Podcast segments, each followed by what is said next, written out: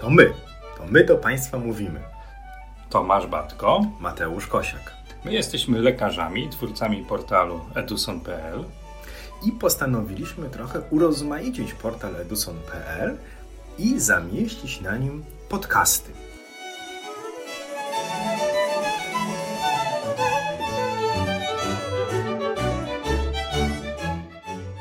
Pęcherzyka żółciowego nie uwidoczniono.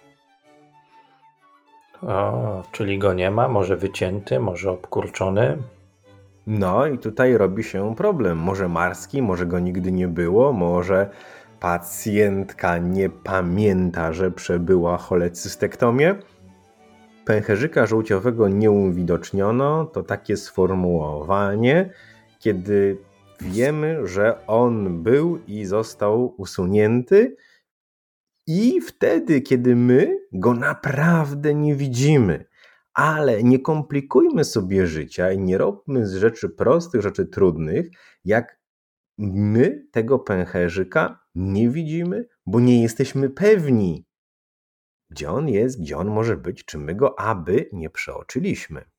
Wcale nie jest tak łatwo u niektórych naszych pacjentów znaleźć pęcherzyk, choć on rzeczywiście jest bo pacjent go nigdy nie miał usuniętego i pacjent się z nim urodził. Bywają takie sytuacje kliniczne, gdzie my bardzo byśmy chcieli ten pęcherzyk znaleźć, ale nie możemy go znaleźć, i wtedy oczywiście można sobie ułatwić nasze badanie, szukając ten pęcherzyk również za pomocą głowicy liniowej, bo pęcherzyk jest strukturą anatomiczną, która leży bardzo płytko często dotyka praktycznie powłok jamy brzusznej na przecięciu linii środkowo-obojczykowej i łuku żebrowego, to taki sygnał, gdzie tego pęcherzyka szukać za pomocą tejże głowicy liniowej i wtedy, kiedy on jest obkurczony i mały, będzie łatwiej go nam znaleźć, wykorzystując fale ultradźwiękowe o wyższej częstotliwości. Ale Dobrą rzecz tutaj powiedziałeś a propos tego, że czasem mamy kłopot z uwidocznieniem tego pęcherzyka i od dobrego miejsca zacząłeś ten nowy nasz odcinek podcastów.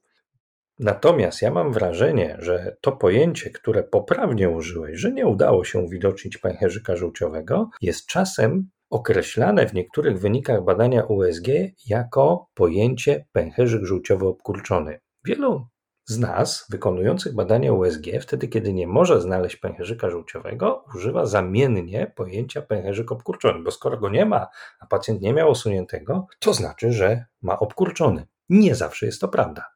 Pojęcie pęcherzyk żółciowy obkurczony jest zarezerwowane dla pęcherzyka żółciowego obkurczonego, czyli że my go widzimy i on jest obkurczony. I tu nie ma lepszej podpowiedzi, czy nie ma sytuacji innej, która bardziej by nam życie ułatwiła niż przejście na głowicę liniową z dużą głębokością, z virtual convex, także u pacjentów dorosłych. Odpowiednie przyłożenie przez przestrzeń międzyżebrową doprowadzi nas do sukcesu, że my ten pęcherzyk żółciowy znajdziemy. Jak on jest niewidoczny, bo go nie ma, bo usunięty, jak on jest niewidoczny, bo nie usunięty, a my go nie widzimy, to piszemy, że nie uwidoczniliśmy pęcherzyka, ale obkurczony, charakterystyczne tylko dla tych, które są obkurczone. I o tym warto pamiętać, żebyśmy nie utrudniali sobie prostej oceny pęcherzyka żółciowego. No bo jeżeli go nie ma, to może rzeczywiście pacjent go nie mieć, co w pewnych grupach wiekowych z pewnymi objawami, a nawiązuje na przykład do niemowląt z cholestazą w drugim, trzecim miesiącu życia, może mieć kolosalne znaczenie w dalszych losach naszego pacjenta, bo brak pęcherzyka u pacjenta z cholestazą może być jednym z dodatkowych objawów atrezji dróg żółciowych. Ten pęcherzyk czasem może być atypowo, nietypowo położony, czasem ten pęcherzyk może być hipoplastyczny, mały i trudno dostępny w badaniu USG, a czasem może być tak skutecznie wypełniony złogami bądź zagęszczoną żółcią, że my będziemy mieli rzeczywiście problem z uwidocznieniem go, choć on wcale nie jest obkurczony bądź jest obkurczony, ale na licznych złogach i wtedy pomaga nam triada WES. Wall, Echo, Shadow. Pomaga nam to, że także w tym pęcherzyku nie widzimy perystaltyki, bo w pewnym momencie jest takie ułożenie głowicy, że ten pęcherzyk żółciowy obkurczony na złogach może bardzo nam przypominać dwunastnicę wypełnioną gazem i o błąd wcale nie jest łatwo. Żeby sobie życia nie komplikować i prostych rzeczy nie komplikować, punkt pierwszy dzisiejszego podcastu nazywajmy rzeczy po imieniu. Kiedy go nie widać, to znaczy, że go nie widać. Kiedy jest obkurczony, to jest obkurczony i tych dwóch sformułowań nie mylmy. Punkt drugi naszego dzisiejszego podcastu to moim zdaniem, chociaż może Państwo się ze mną nie zgodzicie, zbyt często pojawiający się dylemat na papierze, dylemat na, w opisach badań ultrasonograficznych, niemożność bądź niechęć rozróżnienia polipa od złoku. Oczywiście zdarzają się sytuacje w życiu ultrasonografisty, kiedy rzeczywiście mamy problem z odróżnieniem niewielkiej echogenicznej struktury w świetle pęcherzyka, przylepionej do ściany pęcherzyka, czy to grudka zagęszczonej żółci, czy mały złóg, czy być może polip. Ale w większości sytuacji ta niemożność wynika z naszego lenistwa, z tego, że nie chce się nam poświęcić nieco więcej czasu i zmusić pacjenta, o ile oczywiście jest to technicznie możliwe, do zmiany pozycji ciała w czasie tego badania, żeby zobaczyć, czy ta struktura, którą udało nam się uwidocznić w świetle pęcherzyka, często przylegająca do ściany pęcherzyka, zmieni swoje położenie, czy być może zostanie tam, gdzie była pierwotnie przez nas znaleziona. Wszak badanie USG jest badaniem czasu rzeczywistego. Polip będzie trzymał się ściany pęcherzyka żółciowego, złuk przemieści się, może nie od razu, ale warto spróbować, zanim napiszemy złamane polip na złuk, znak zapytania, żeby zobaczyć, czy grawitacja... Ja bym jeszcze gwiazdkę tam u góry dodał, niewłaściwe skreślić, albo niepotrzebne skreślić, o. Bądź, Przerzucasz odpowiedzialność bądź na inne na przykład, tak? Mhm. Bądź inne na przykład. To spróbować zmienić pozycję naszego pacjenta. Punkt trzeci. Czasami jestem zdumiony nawet, jak pacjenci przychodzą z badaniami ultrasonograficznymi, pod te badania są podczepione zdjęcia i ja na tych zdjęciach to faktycznie mam problem, żeby cokolwiek rozpoznać. Bo ten pęcherz gdzieś tam znajduje się w jednej piątej górnej, cała wątroba była badana, przy okazji mignął pęcherzyk żółciowy i coś w tym pęcherzyku żółciowym. A czemu to nie zmniejszyć głębokości? Czemu to nawet nie włączyć opcji zoom, żeby on był naprawdę widoczny? W większości aparatów, nawet przed użyciem głowicy liniowej u pacjentów dorosłych, a na głowicy konweksowej z odpowiednimi ustawieniami, włączoną opcją harmoniczną, ten pęcherzyk żółciowy, jak my go znajdziemy, można sobie przepięknie wyciągnąć, rozciągnąć na ekranach naszych ultrasonografów i wtedy decydujmy, No, to jest bardzo proste, wydawałoby się. Dla każdego, kto wykonuje badania USG i opanował dobrze obsługę aparatu i technikę badania, to samo znalezienie pęcherzyka żółciowego, jeśli on jest tam, gdzie być powinien, jest stosunkowo proste. I intuicyjnie większość z nas, widząc ten pęcherzyk żółciowy, nie pozostaje przecież na ustawieniach aparatu do oceny wątroby, zwłaszcza jej grzbietowych partii, czyli tych położonych daleko od czoła głowicy, tylko od razu regulujemy sobie głębokość, spłycając ten obraz, ustawiając sobie ten pęcherzyk głównego aktora naszego tego kolejnego aktu badania pacjenta w samą centralną część ekranu aparatu USG. Wydaje się to być logiczne, tylko dlaczego nie jest to takie proste dla wielu z nas? Tego chyba czasem nawet i my nie potrafimy wyjaśnić.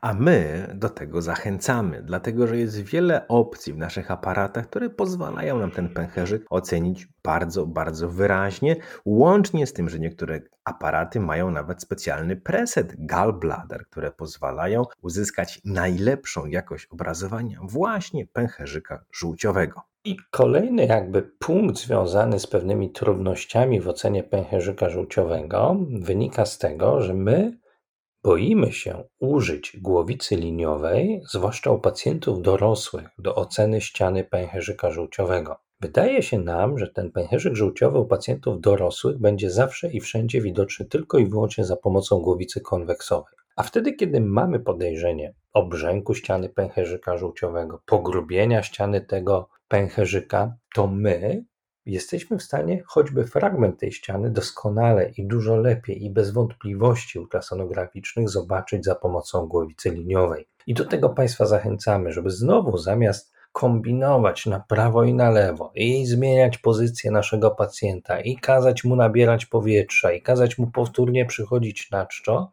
bo nie widzimy dobrze, co się dzieje wokół ściany pęcherzyka żółciowego głowicą konweksową, to odłóżmy tą głowicę na chwilę, weźmy głowicę liniową, obniżając nawet czasem częstotliwość tej głowicy do nieco niższych wartości, ale one zawsze będą wyższe od tego, co jest głowicy konweksowej i będziemy w niebo wzięci tym, co widać na ekranie aparatu USG. Pęcherzyk żółciowy pęcherzykiem, ale także drogi żółciowe. Nie bójmy się regulować aparatu i korzystać z głowicy liniowej w tych sytuacjach, kiedy mamy wątpliwości, z rozróżnieniem, czy to przewód żółciowy wspólny, czy żyła wrotna.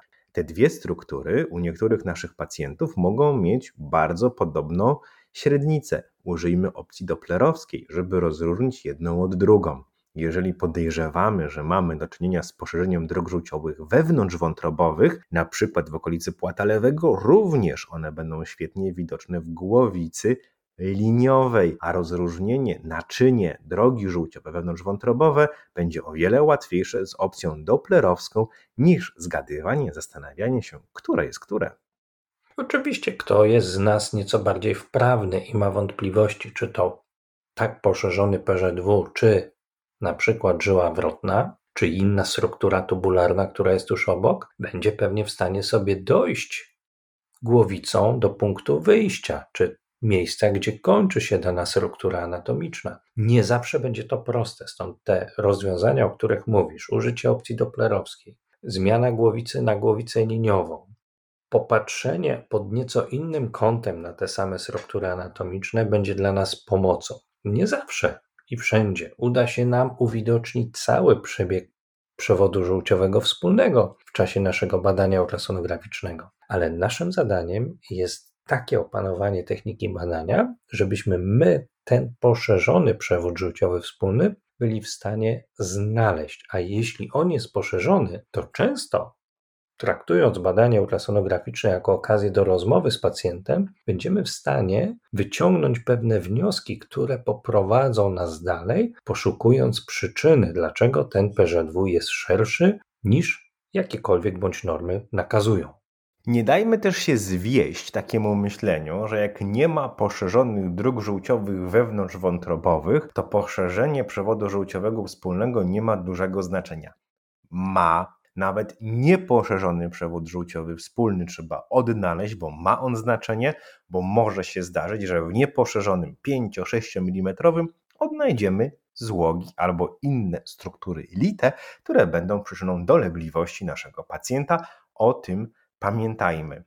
Upraszczajmy sobie nasze życie, nie komplikujmy go tam, gdzie to jest niepotrzebne. Mówiąc upraszczajmy, nie chodzi nam o spłycanie tematu, ale chodzi o to, żebyśmy nie dreptali w miejscu i sami sobie kłopotu nie narobili, nie naważyli sobie piwa, które będziemy musieli wspólnie z pacjentem bądź z jego lekarzem prowadzącym wypić ale też pamiętajmy, że taka sytuacja, że pacjent neguje przebytą cholecystektomię, opiekunowie negują przebytą cholecystektomię, a my pęcherzyka żółciowego naprawdę z ręką na sercu znaleźć nie możemy, prędzej czy później każdemu z nas się przydarzą. Stąd też warto za każdym razem, zanim chwycimy głowicę do ręki, zadać kilka kluczowych pytań naszemu pacjentowi, zastanowić się, czego tak naprawdę chcemy poszukiwać u naszego pacjenta, i wtedy, nawet kiedy ten obraz nas nieco zaskoczy, kiedy będzie wykraczał poza ramy rozmowy, którą przed chwilą prowadziliśmy, bądź nadal prowadzimy z naszym pacjentem, będziemy w stanie spokojnie zastanowić się, jaka jest przyczyna tych zaskakujących obrazów, które uzyskaliśmy w czasie tego badania. Powodzenia, do usłyszenia. Do usłyszenia.